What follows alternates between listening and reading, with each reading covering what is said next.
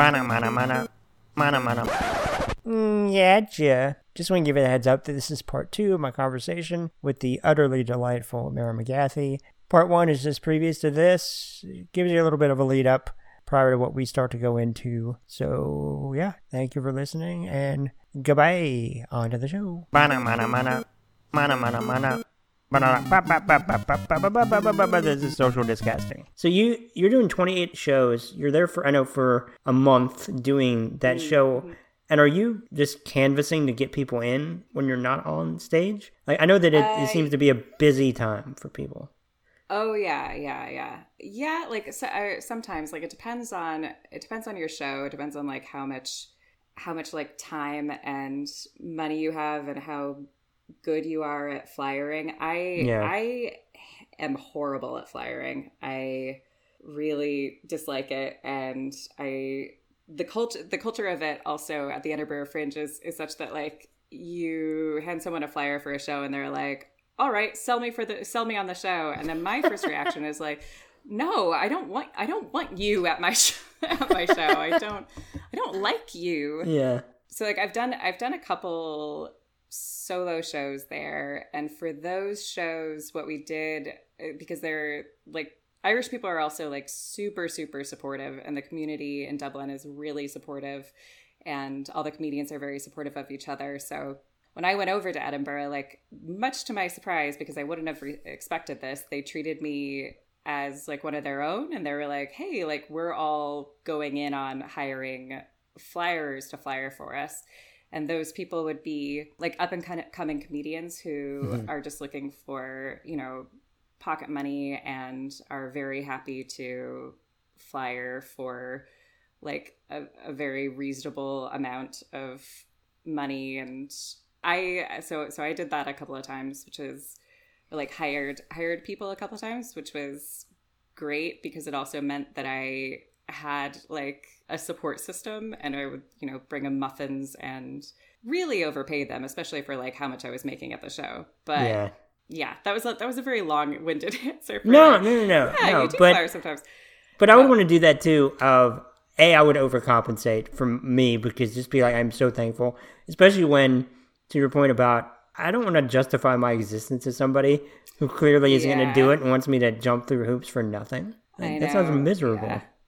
I also like at when uh, when I was doing my solo shows there, I most people when they do Edinburgh have prepared their show for like a full year before Edinburgh, and it's like a it's a huge part of the industry out here where if you kill in Edinburgh, then you know the BBC and Channel Four and Sky and all like the UK television networks are very interested in like what show you want to make, who you are, how you how you get on panel shows and all this stuff. So it's like it's a huge, huge thing. So most people really prepare. Old Aaron McGathy, on the other hand, being like an American improviser, and this is something that I think like a lot of Americans do when they come to the Edinburgh Fringe, which- is why we tend to not be very popular because we don't really understand what the deal is. Like Yeah. I, my first year, I did not have my show written the night before I started my run. Like I was figuring it out and it was like a storytelling show, but I like my description was kind of off from what I ended up doing and you know people just see like the show the show did all right like with audiences but i did have i was like rightfully so like torn apart by a couple critics where i was like holy shit like this is this is so mean these Yeah. reviews yeah so for for the uh i lost my train of thought but Well, I mean, you were just talking about just that it's a thing that people work their entire year toward because it's a potential showcase to Yeah. make their careers. And so then, yeah. their perspective is the Americans just roll out of bed and they come in and they do 30, 30 days, a month, 28 shows. mm-hmm. And, you know, it's like, this is serious business, which I get, you know, Yeah. but then again, it's something I know for me that I've just, I've heard about quite a bit in different comedians coming over there. And I know some comedians specifically because they had a huge set or showcase there. I didn't realize quite the degree by which it was so big after you just said Oh that. yeah, yeah, it's huge. Yeah, and if you if you're an American, like God help you if you have any TV credits because if you have any TV credit, then you'll get like a better like there there are 3000 shows. It's something like like all together there are like 6000 shows that happen over the course of the month, which Good obviously God. is insane. Um, yeah. And something like 3,000 acts and all this stuff. So for Americans, like if you have any kind of television credit, you can get like a contract, like a bigger room. Those theaters and stuff that like run, there are like five different like main organizations that like put like have uh, venues where you put on shows and stuff.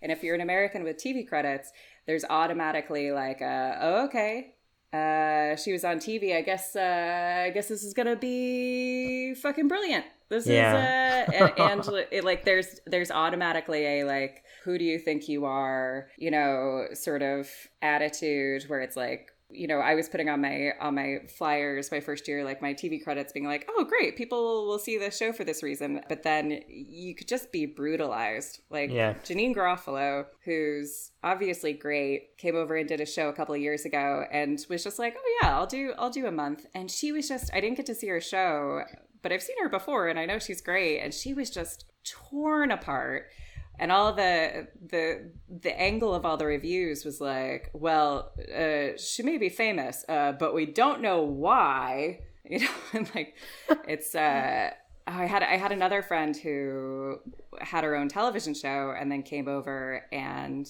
like she was brutalized and that was brought up. But if you are an American and you come over and you don't have TV credits and they feel like they've discovered you, that's a different that's a different yeah. thing altogether. Yeah, I just imagine, or maybe this would be an American headline about like the truth about cats and dogs. The truth about a comedy is it sucks. yeah, yeah, exactly. Oh, they are not. They are not above taking your title and uh, and ruining you. That's fun. With it. Good Lord. Yeah. I did a show that was like a one woman murder mystery called Murder Town. And like the the like I forget what the headline of the review was and it wasn't like in a big publication or anything. I think it was just online. But it was it was something to do with killing my darlings and it was like i wish she would have killed her darlings instead. Like which is, it wasn't even like that mean but it was like yeah. had used the the title yeah. against me. That's fun. Yeah. And meanwhile, like they were probably in the middle of the performance, like, what kind of pun can I use here? Because I'm gonna really take this one to task. yeah. She was on Doughboys. Yeah. Fuck that. We're gonna take her down. uh, I did. I did have a couple of people that came to see my show in Edinburgh who had listened to Doughboys, which is funny. That is funny. Yeah, I re-listened to one of the episodes. I forget which one it was. I listened to both of them, but the other day, and it was just the entire time of you needling Mitch about the crush, and I could just, I could almost like hear him getting smaller every time. Oh, it was adorable. It was really, really funny. I want to ask you, when you first went to Ireland, what were your first impressions? Mm, um, hmm, here, sorry, I'm just fixing my. I'm, I'm have my stuff up on a folding table, and I suddenly got worried it was all going to collapse. My first impressions. Uh, well, the first time I went to Ireland was on a trip with my ex husband, and we had just come from Scotland. And I think we were, and Scotland's beautiful and great. Uh, and we had just come from London, and we were we were struck by how different the culture was in Ireland from the culture in England, and obviously like how friendly everyone is. Like that's uh, that is real. Though there's like a there's a friendliness for like for tourists that's not always you know, not disingenuine, but there's a certain like performative Irishness that happens. I think okay. like kind of to protect actual Ir- Irishness is my outsider yeah. view of everything. Like if you ask an Irish person when you come to Dublin, like, hey, like I just really want to go to like a real, like a, a real pub with like real music and stuff, they'll refer you to the tourist pub, but they'll say it's like the real place. and you'll go yeah. and you'll be like, oh, this is the real thing but you know it's not not until like being here for a little while do you kind of realize that that's that's what's happening which i honestly uh respect but no i like that a lot i like um i don't know yeah like you said i like that protectiveness of it also i feel like there's almost a thoughtfulness in some ways too because they're like mm. but this is going to be the more this is more of what you're imagining it's going to be like yes Yeah, yeah, that's that's definitely definitely true. They call it um, diddly eye over here. Like if someone has to kind of quote unquote like Irish it up, it's they're they've they've gone all diddly eye or this diddly eye sort of pub or you know so so on and so forth.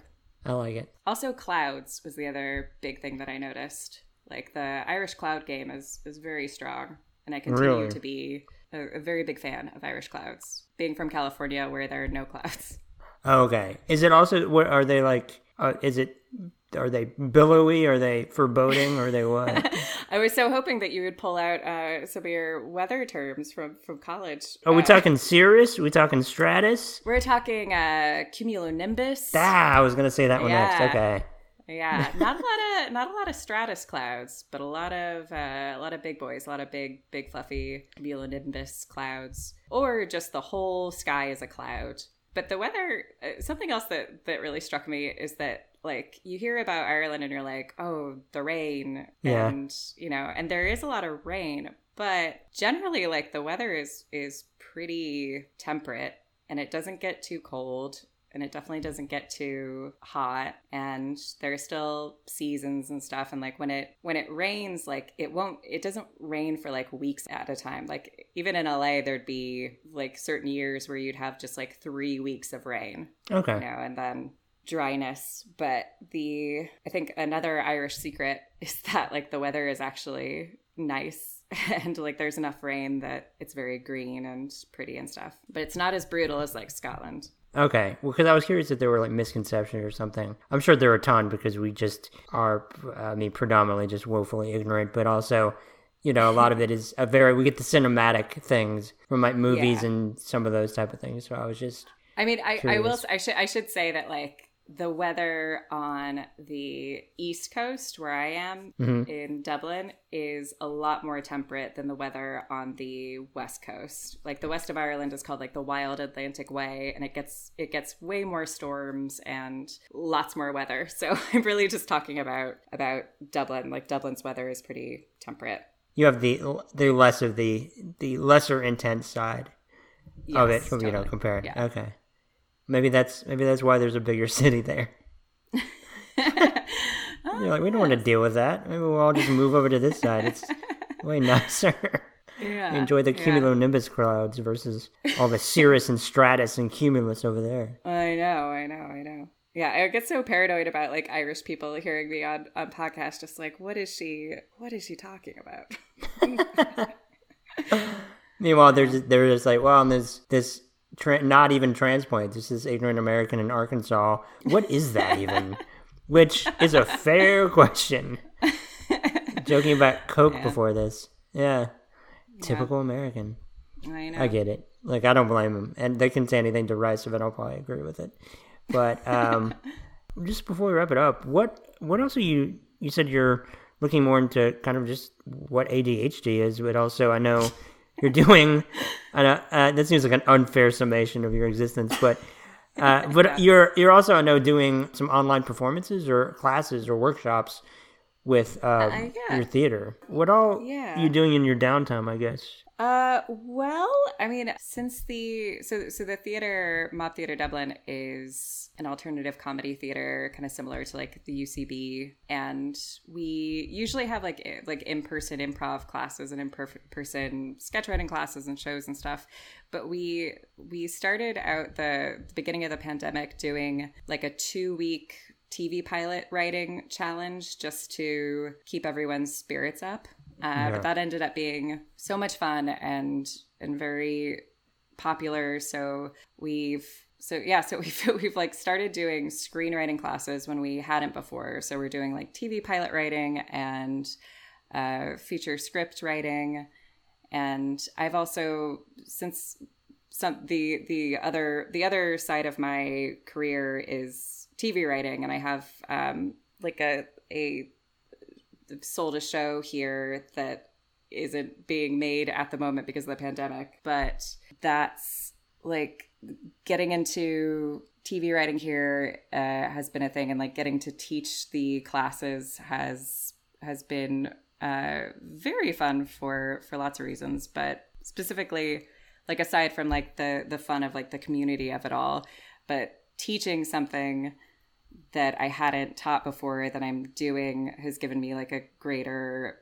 appreciate appreciation and uh, understanding of it i think so i'm also like writing other scripts and what i'm saying right now is incredibly boring but no no no, no but that's cool though that's a that's a different creative outlet and to your point though it's it's one thing to know something it's another thing to have to verbalize it you really kind of yeah. unlock things when you realize oh i have to put these in in certain terms whatever as opposed to just knowing a thing and totally. i know for me that i feel like that's just most of what therapy is for me. I'm just probably, I guess, talking at myself. But it's that thing where you have to verbalize and you're like, oh shit, oh that, oh okay, there you go. Yeah, yeah. So that that helps me a lot for sure. So I get it. Yeah, exactly. I've also learned how to use epoxy resin to make things. Interesting. It's been a thing, and I've tie dyed most of my wardrobe. That's fun. Another, Had you done that thing. before? I I have, but never never like now. I've just really really gone for it. We also like at the beginning of the pandemic, like we were about to open a new uh, like theater rehearsal and educational space, but then the building that we were in ended up like being sold. So we had to break everything down that we had built up, which was oh. very depressing. So we, but we found a new space. So like moving into that other space has also been, also been a thing. That's good. Yeah, yeah. But yeah, that's a bummer. That would really suck. Yeah, yeah, yeah. But it's weird. It feels like forever ago, but also feels like five minutes ago. But we're yeah. very, uh, yeah. Time is we're a flat circle. With the, with the community that we have here and stuff. So based on just everything you're saying too, it just sounds um, it sounds lovely there. It really does.